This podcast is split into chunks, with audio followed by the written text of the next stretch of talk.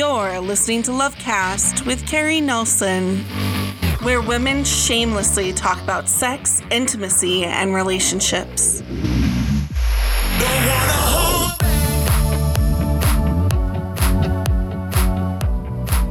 Conservative, toxic purity culture consumed my childhood and young adult life. Sex was a dirty word, so I ultimately became the perfect victim for predators, which resulted in repeated sexual trauma. Lovecast is designed to empower women to embrace their sexuality through education and ultimately creating stronger relationships. Empowered women are simply unstoppable.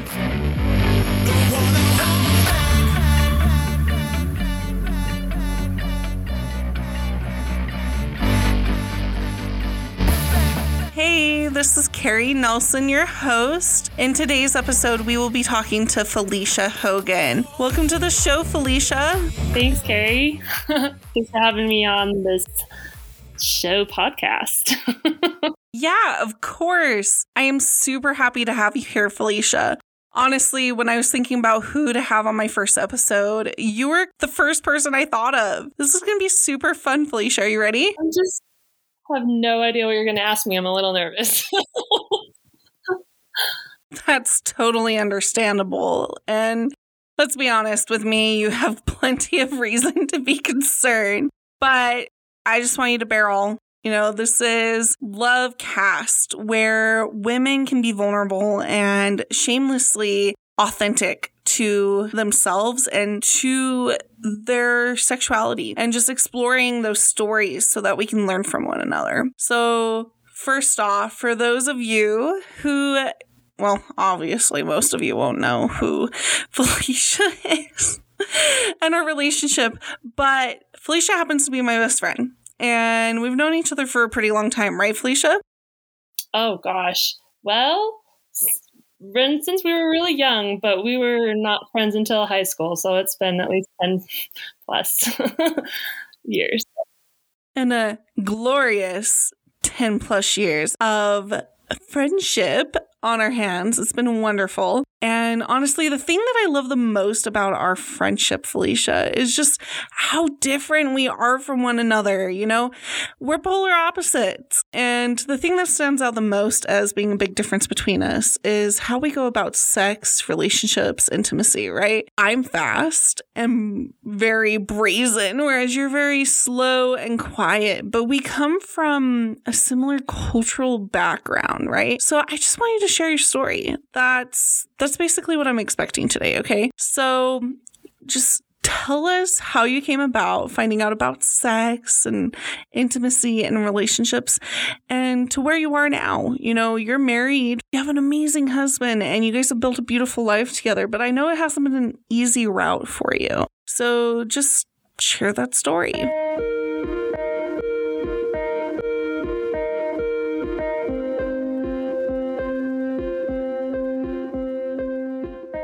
Now, just a little bit of background on you and your family. You were born and raised in Utah County, right? Yes.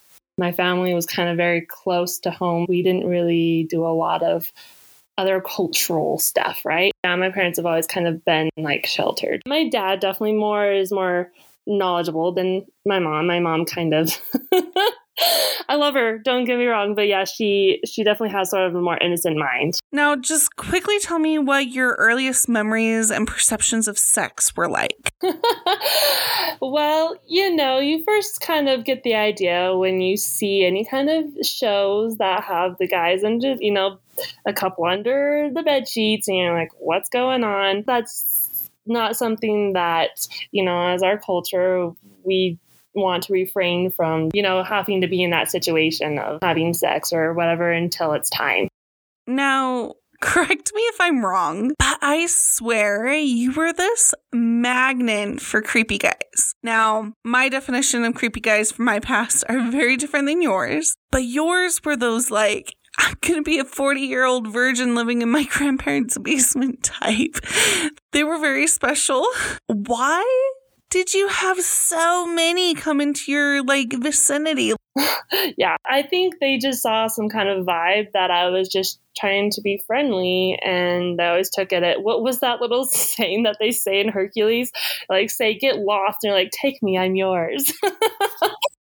The fantastic news is that all the creepers failed. You found your wonderful husband, Riley, who also happens to be best friends with my husband. So, funny story, we're both married to each other's best friends. And I mean, your love story is pretty unique, at least in my opinion, because I move really fast and you guys did not at all.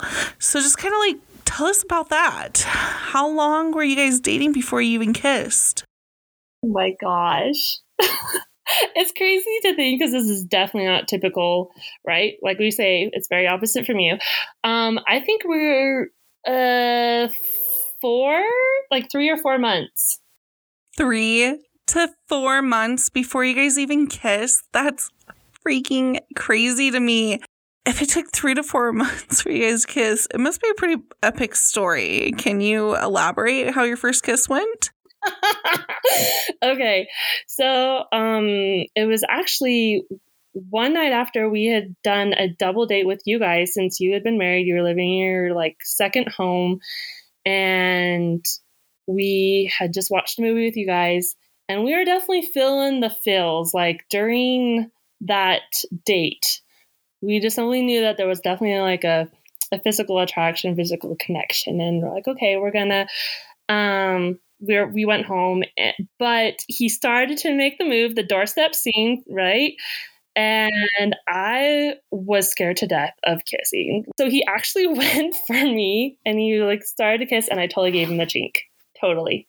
And I'm like, I don't know if I'm ready for this yet. Like I saw that was sort of happening, but I I was kind of pushing feelings. I'm like, I'm not sure if it's just the high that we're on, like this, you know, flirtation love high, or if I really want this to really happen. Cause I like wanted to keep a level mind on everything I did so I didn't do anything I regretted, you know.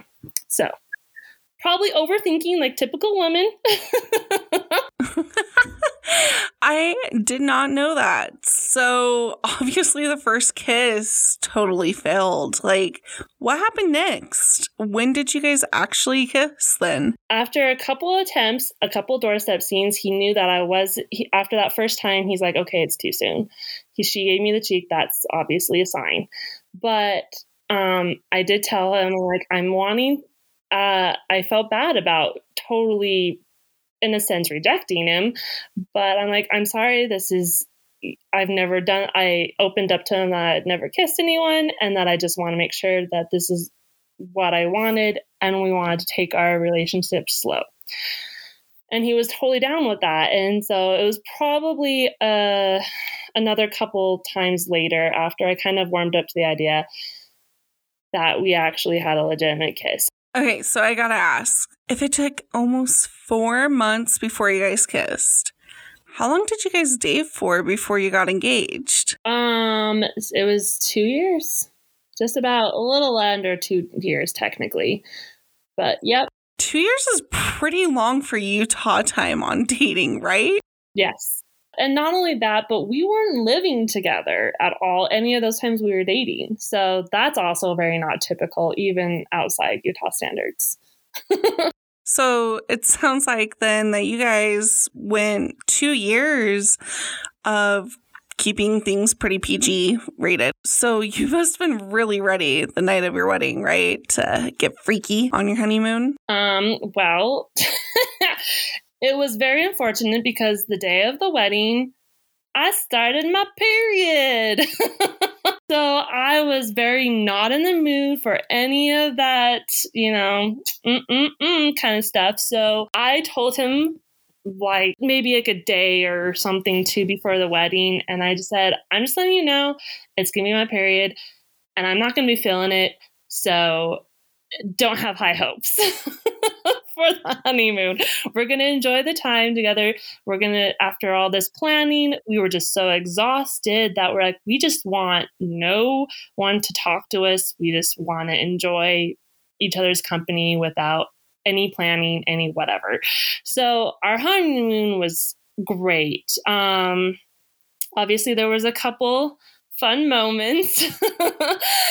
there were a few of them, but we didn't do any any any actual sex just because it was very um awkward especially with the whole period scenario like I didn't want to gross him out. I didn't know even how he felt about that.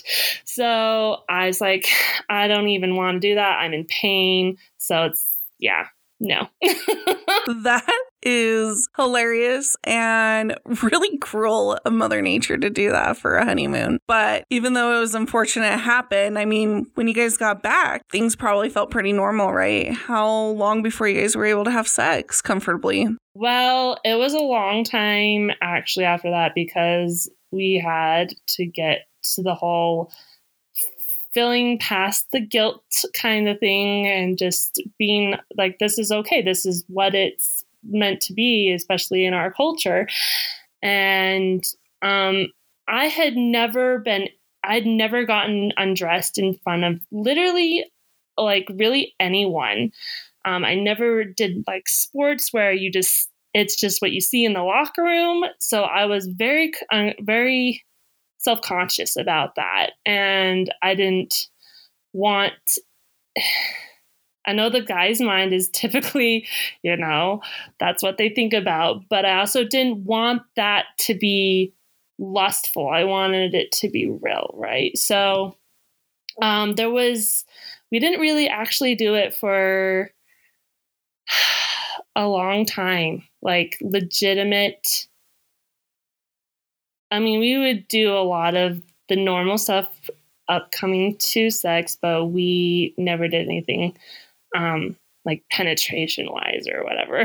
that's it's kind of awkward to say, but yeah, just because we were warming up to the idea, we wanted to make sure we were both were comfortable, and we did a lot of talking prior to actually like when I say talking, I mean like months of getting comfortable with this new scene of sleeping together and living with each other. And so um, we more or less wanted to like get the the book know on how we all both felt. So when we're in that moment, we kind of know how things will run, you know? Okay, wait.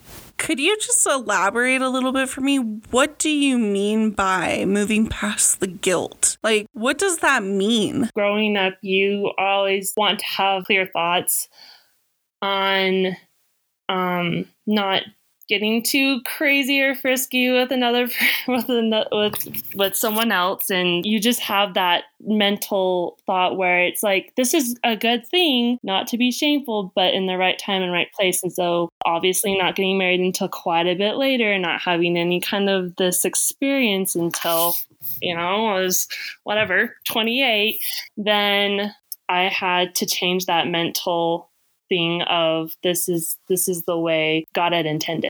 I was right by your side through most of this journey and even though it seemed really crazy to me, it it worked out for you and Riley, and you guys really have created a beautiful marriage. You're celebrating your third anniversary this weekend. Congratulations. And since you got to this point, what do you think about it all? How's intimacy and sex now in your marriage? Great.